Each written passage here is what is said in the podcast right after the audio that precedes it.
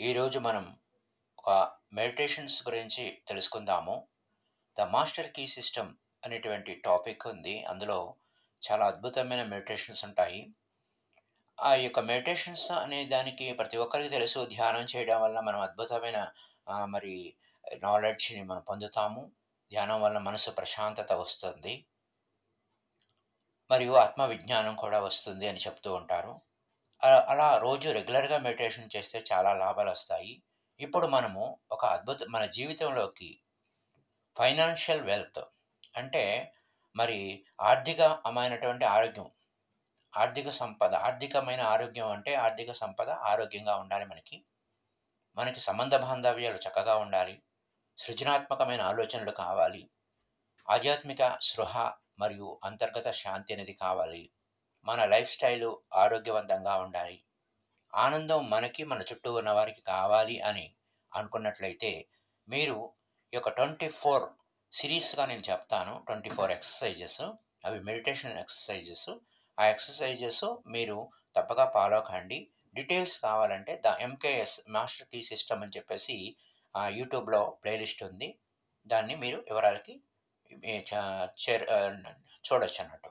Thank you very much ఇప్పుడు మళ్ళీ మనము ఆ మెడిటేషన్ టెక్నిక్కి వెళ్దాం. థ్యాంక్ యూ ఆ మామూలుగా మెడిటేషన్ గురించి అందరికీ తెలుసు అని అనుకుంటారు. మెడిటేషన్ చేయటం వలన చాలా అద్భుతమైన ప్ర లాభాలు ఉన్నాయన్న సంగతి కూడా చాలామంది విని ఉంటారు. కానీ అభ్యాసం చేయడంలో ఆలస్యం చేస్తూ ఉంటారు. మరి అభ్యాసం చేయకుండా ఏది మన సొంతం కాదు. ప్రాక్టీస్ చేయాలి. సైకిల్ తొక్కడమైనా సరే చక్కగా మనం ప్రాక్టీస్ చేస్తేనే సైకిల్ తొక్కగలుగుతాము కాన్ఫిడెంట్గా అలాగే అక్షరాలు నేర్చుకునేటప్పుడు కూడా మనం అనేక తప్పులు చేస్తూ ఉంటాము వాటిని సరిదిద్దుకొని మళ్ళీ మళ్ళీ ప్రాక్టీస్ చేస్తూ ఉండాలి. అలాగే everything is there.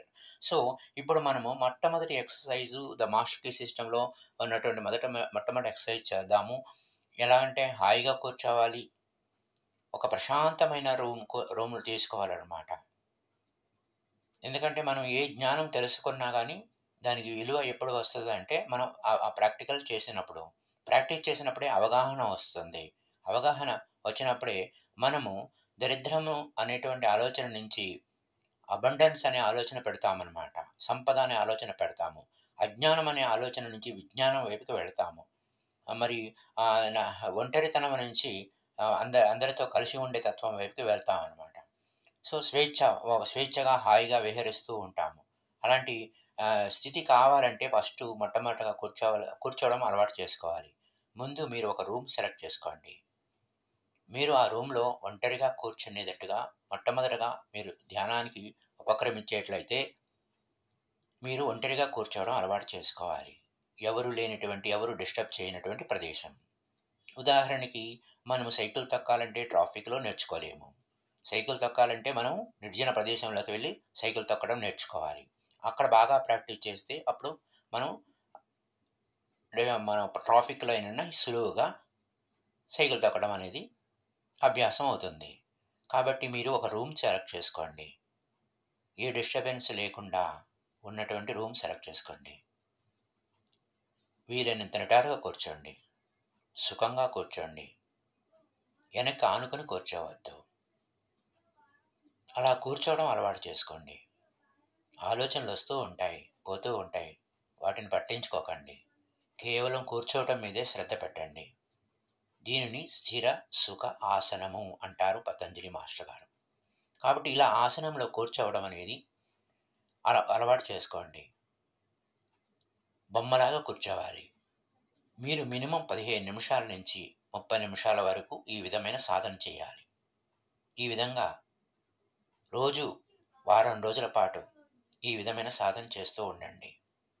Me physical body మీద మీరు పూర్తి ఆధిపత్యం వచ్చేంత వరకు. చాలామందికి ఇది చాలా కష్టంగా అనిపిస్తుంది. కొంతమంది చాలా సులువుగా చేసేస్తారు. కానీ ఇది చాలా ముఖ్యమైనటువంటి భూమిక. ఈ ఫౌండేషన్ కరెక్ట్గా ఉంటే మీరు చాలా అద్భుతంగా మీ శరీరం మీద మీరు ఆధిపత్యం సాధించినట్లు అవుతుంది. ఈ యొక్క ఈ- ఈ యొక్క ఎక్సర్సైజ్ మీరు బొమ్మలాగా ముప్పై నిమిషాల సేపు అలా కదలకుండా మెదలకుండా కూర్చోగలిగినట్లయితే మనము నెక్స్ట్ స్టెప్కి వెళ్తామన్నమాట. సో బీ ప్రాక్టీస్ ప్రాక్టీస్ చేస్తేనే మనకి అద్భుతం జరుగుతుంది. కాబట్టి మీరు ఒక అద్భుతమైన విజయాన్ని పొందాలని ఆశిస్తూ నెక్స్ట్ లెసన్కి మనం వెళ్దాము. Thank you